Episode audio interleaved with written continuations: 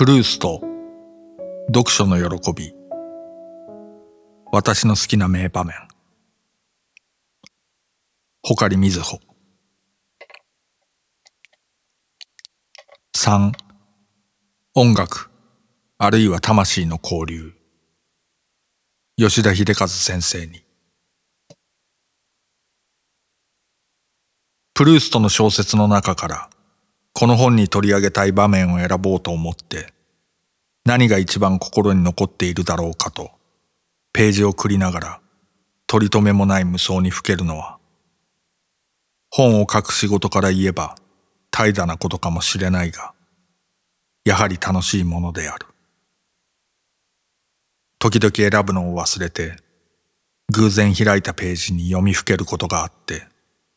そういう時には、もう読んでいるしかないから、選ぶ方はしばらく諦める。そんなわけで、もう何十年も馴染んできて古くなったプレイヤード旧版の三巻本の中を自分から進んでさまようことがあって、これぞという情景を決めるのに手間取ってしまうのだが、しかし気になるいくつかの場面の中で、スワンや主人公が作曲家のバントゥイユの音楽を聴くところは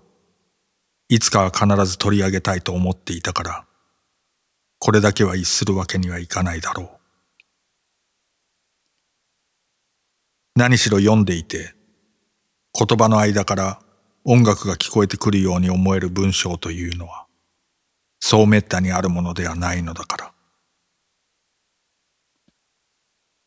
確かに音楽というものが、その印象を言葉で表すのが最も難しい対象であることは誰もが認めることであって、その難しい企てに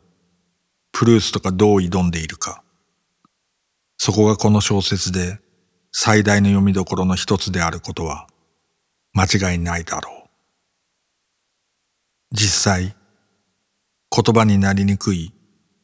曲の微妙な印象を言葉に転換することに成功した例は、私が記憶する限り、本当にわずかしか思い当たらない。こちらの経験が狭いから、といえばそれまでなのだが、その数少ない例として、今思い出すのは、ボードレールのワーグナー論と吉田秀和氏の音楽批評である。特に吉田氏のは、曲の本質をなす印象を、これ以上はない的確さで捉える文章と、その印象を楽譜の分析によって後付ける論証とで、音楽の喜びを言葉でもう一度体験させてくれる稀有な例である。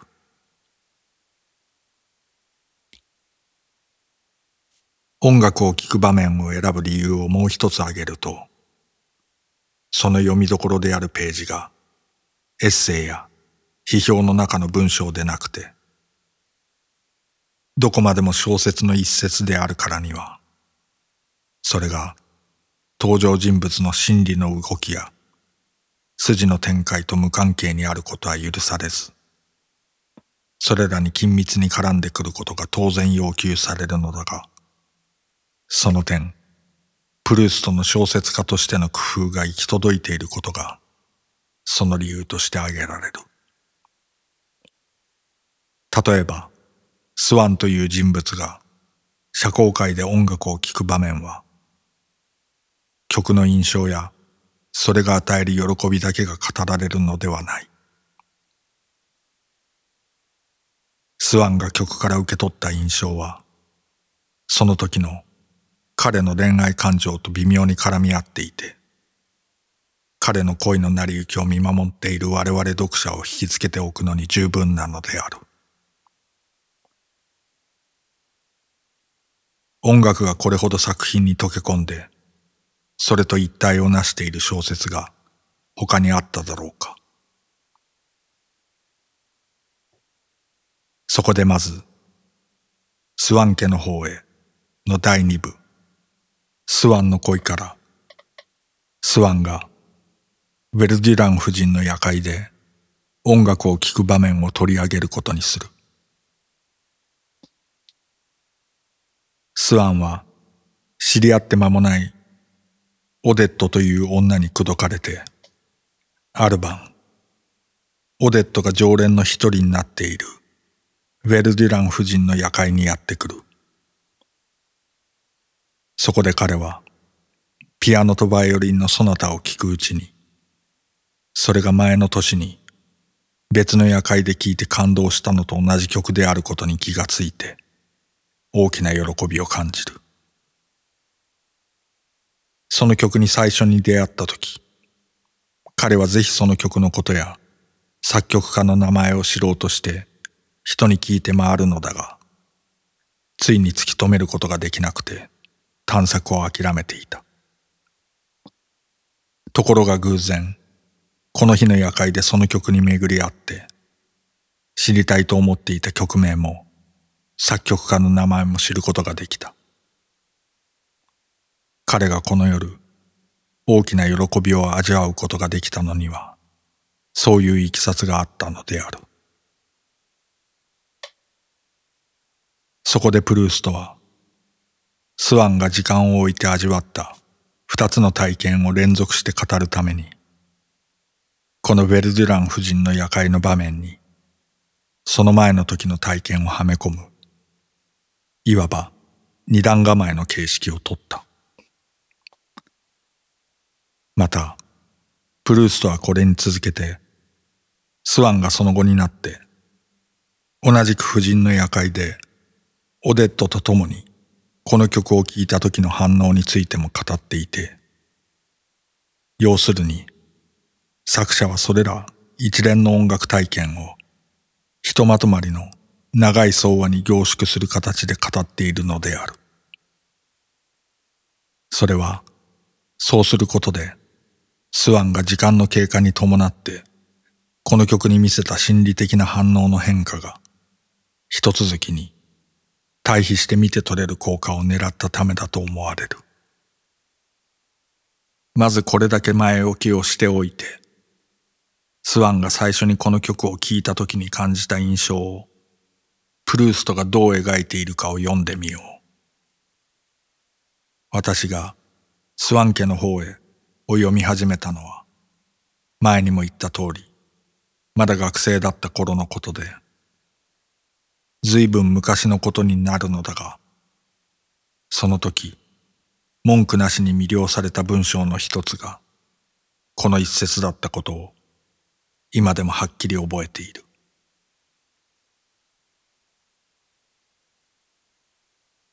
その前の年、彼はある夜会で、ピアノとバイオリンで演奏された曲を聴いたことがあった。はじめ彼は、楽器からにじみ出ることの物質的な質を味わっているだけだった。そして早くも、バイオリンの細くて、強靭な、密度の高い曲を導く小さな線の下で、突然、ピアノのパートの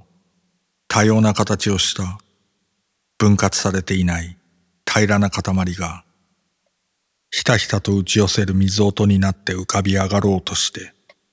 それが月の光に見せられて和らいだ波の薄い紫色をしたざわめきのようにぶつかり合うのを見たとき、もうそれだけで大きな喜びだった。しかし、ある瞬間、はっきりと輪郭を見分けることも、気に入ったところに名前を与えることもできないまま、突然彼は魅了されて、学説だか、和声だか、彼自身にはわからなかったが、その流れていくものを掴んでみようと努めた。それは、夕方のしっとりした空気の中を流れるバラのある種の香りに鼻孔を広げる特性があるように、彼の魂を一層広々と広げてくれたのだった。彼がこれほど暴漠した印象を感じ取ることができたのは、おそらく音楽というものを知らなかったためだったかもしれない。しかしそうは言っても、その時の印象は、多分唯一純粋に音楽的な広がりを持たない。全く独自の。他のどんな種類の印象にも還元できない。あの印象の一つであって。こうした種類の印象はほんの一瞬の間いわば無実体なのである。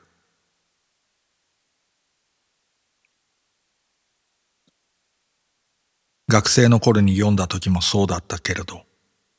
今読んでもゾクッとするのはバイオリンの音の間を縫って突然ピアノの音が浮かび上がってくるところである。中でも忘れられないのは一塊になったピアノの音がひたひたと打ち寄せる水音になって浮かび上がろうとしてという表現である。ピアノの音が一粒一粒続けて鍵盤から立ち上がってくるのが目に見えるようでそれがほとんど肌に触れる感じさえしてその感触が体の芯に染み通ってきたものだ。プルーストがそのピアノの音が鳴り始めるのを聞いた時のスワンの印象を表すのに本当なら聞いたというはずのところを、あえて見たと言っているのは、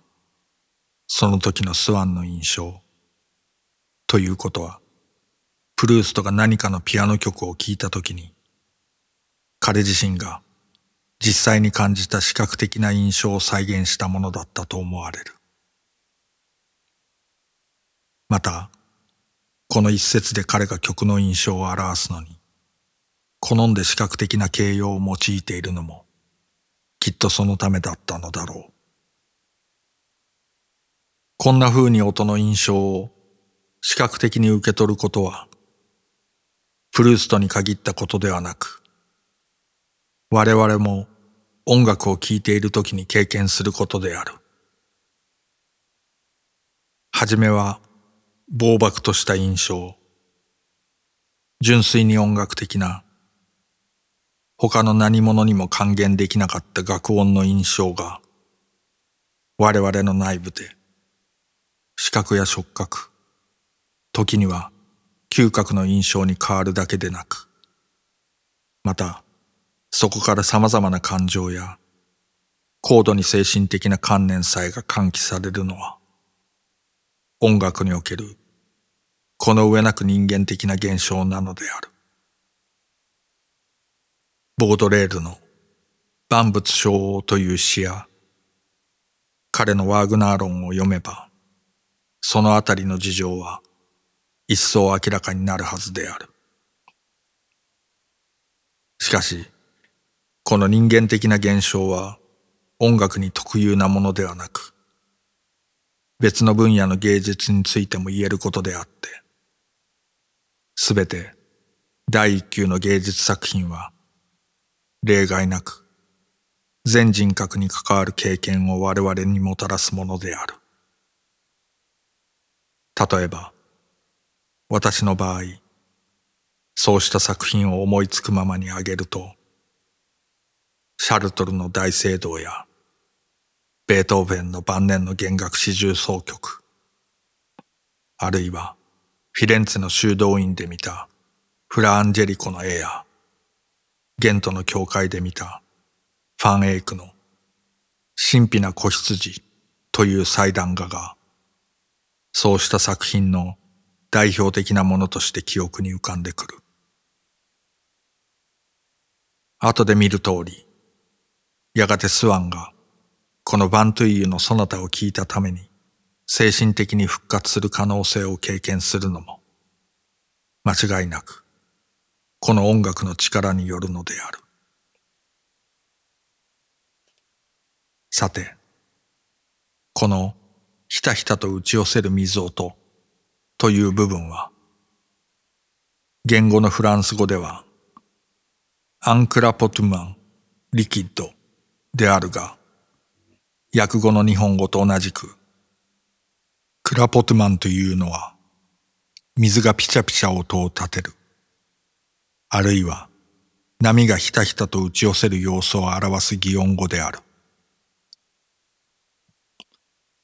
私がプルーストの表現に見せられたのは、確かにそのフランス語の音の効果が大きくものを言っているからだとは思うけれど、しかし何かに感動したり、何かを美しいと思ったりする時の感情や感覚がどうして生まれたかということになると、本当のところは突き止めようがなく、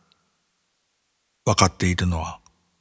我々が芸術作品に接して感動や美の感覚を受け取ったということだけである。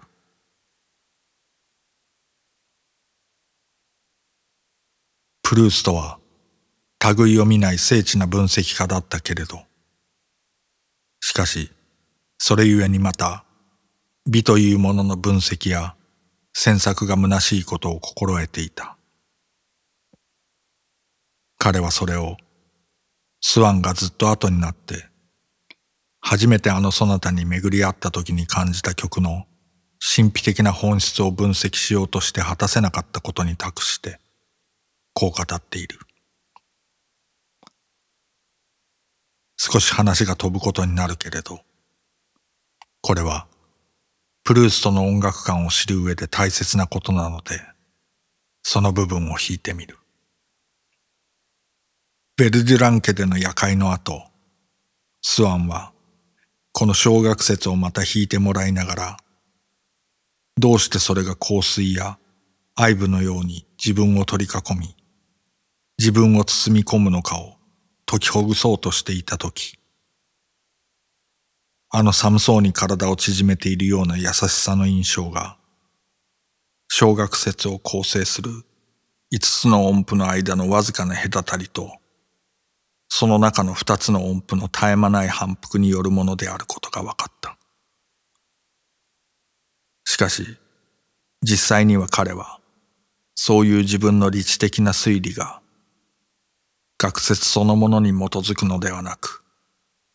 単なる音符の長さに基づいたものであることを知っていた。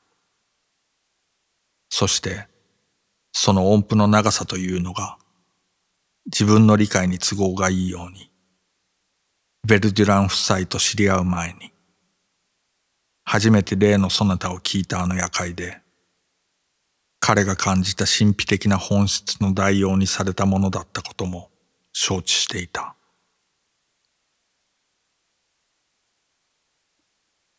スワンの感覚が捉えた曲の本質、あの優しさの印象がどこから生まれてくるのか。その実際のところは彼の理智で分析できる性質のものではなかった。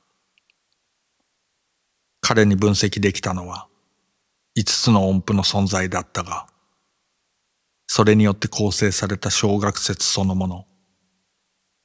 そこから聞こえる音楽の印象は、すでに五つの音符と同じものではなかった。なぜなら、印象の神秘的な本質、音楽が与える究極のものは、理知的な分析の手が届かないところにあったからである。音楽を筆頭に、一般に芸術作品が与える印象の分析されていない、それゆえ神秘的な性格は、プルーストの芸術観の一番大切なところなので、この章の最後でもう一度取り上げることにしたい。この水音に例えた表現に続いて、ピアノの音が月の光に見せられて和らいだ波の薄い紫色をしたざわめきのようにぶつかり合う。と言っているところはなかなか技巧的な表現である。音程を半音下げる。ベモリゼという音楽用語の動詞を和らげるという意味に使う比喩的な使い方にしても、薄い紫色のモーブという形容詞を本来ならば波にかけるところをざわめきにかけた誤報にしてもゴンクールのいわゆる芸術的な文体を思わせる凝った言い回しである。その技巧的な表現は一つ間違えれば空想になりかねないところなのにそれがそうはなっていないのは波が月の光に見せられて物音が静まる夜の神秘的な光景に確かな現実味が感じられるからだと思われる。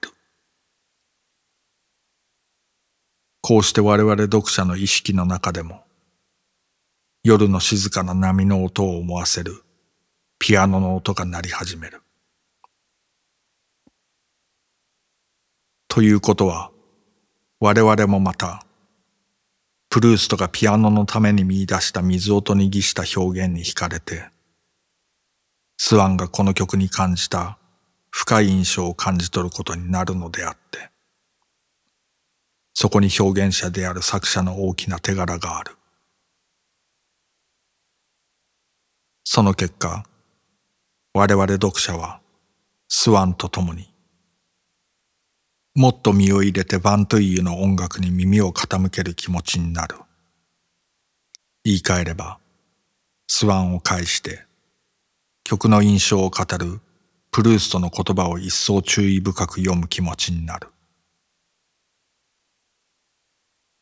我々がそういう気持ちになるのも、元はといえば、水音を表すたった一つの言葉の選択が生んだ波及効果と見ることができそうである。もう一つ、この一節で私がその通りとうなずいたのは、スワンがこの曲に感動したために、それが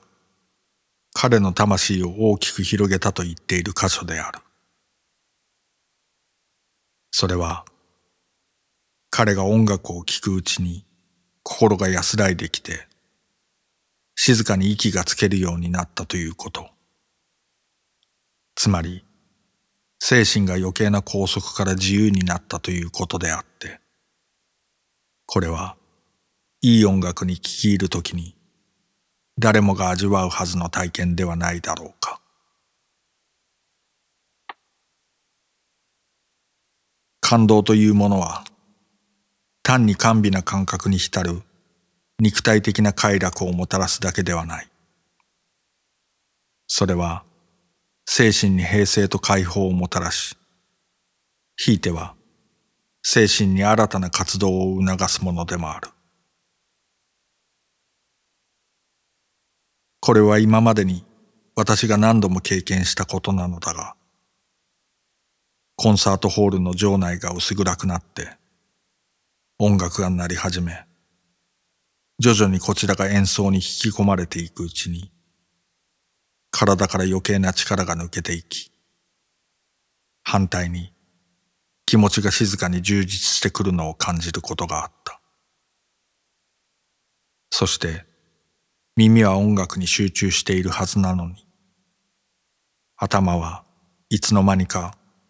音楽とは別の何かを真剣に考えていたりする。最初私は、それを自分の気が散っているせいかと思った。しかし、そうではなかったようだ。気が散ったのではなく、音楽を聴くうちに、精神がのびのびと解放されて、自由になり、一人でに活動を始めていたのだ。ひらめくように来た。ある思考を頭が追っている間も耳は音楽を捉えていて短い思考がふっと消えてもそれにさえ気がつかなかったかのように私は終始演奏に集中していたのである。この後曲に対するスワンの反応はどうなるだろうか。彼はつかみにくかった印象を努めて記憶に留めながら二度、三度と同じ印象が戻ってくるのを聞くうちに、ようやくその輪郭をつかむことができるようになった。今度は、音の波の上に、ほんのしばらく浮かび上がる一つの学説を、彼ははっきりと聞き分けたのだった。そして、学説がもたらす独特な快感に身を委ねるとともに、彼はその学説に今まで知らなかった愛情を抱くようになった。この心理的な変化は、スワンに、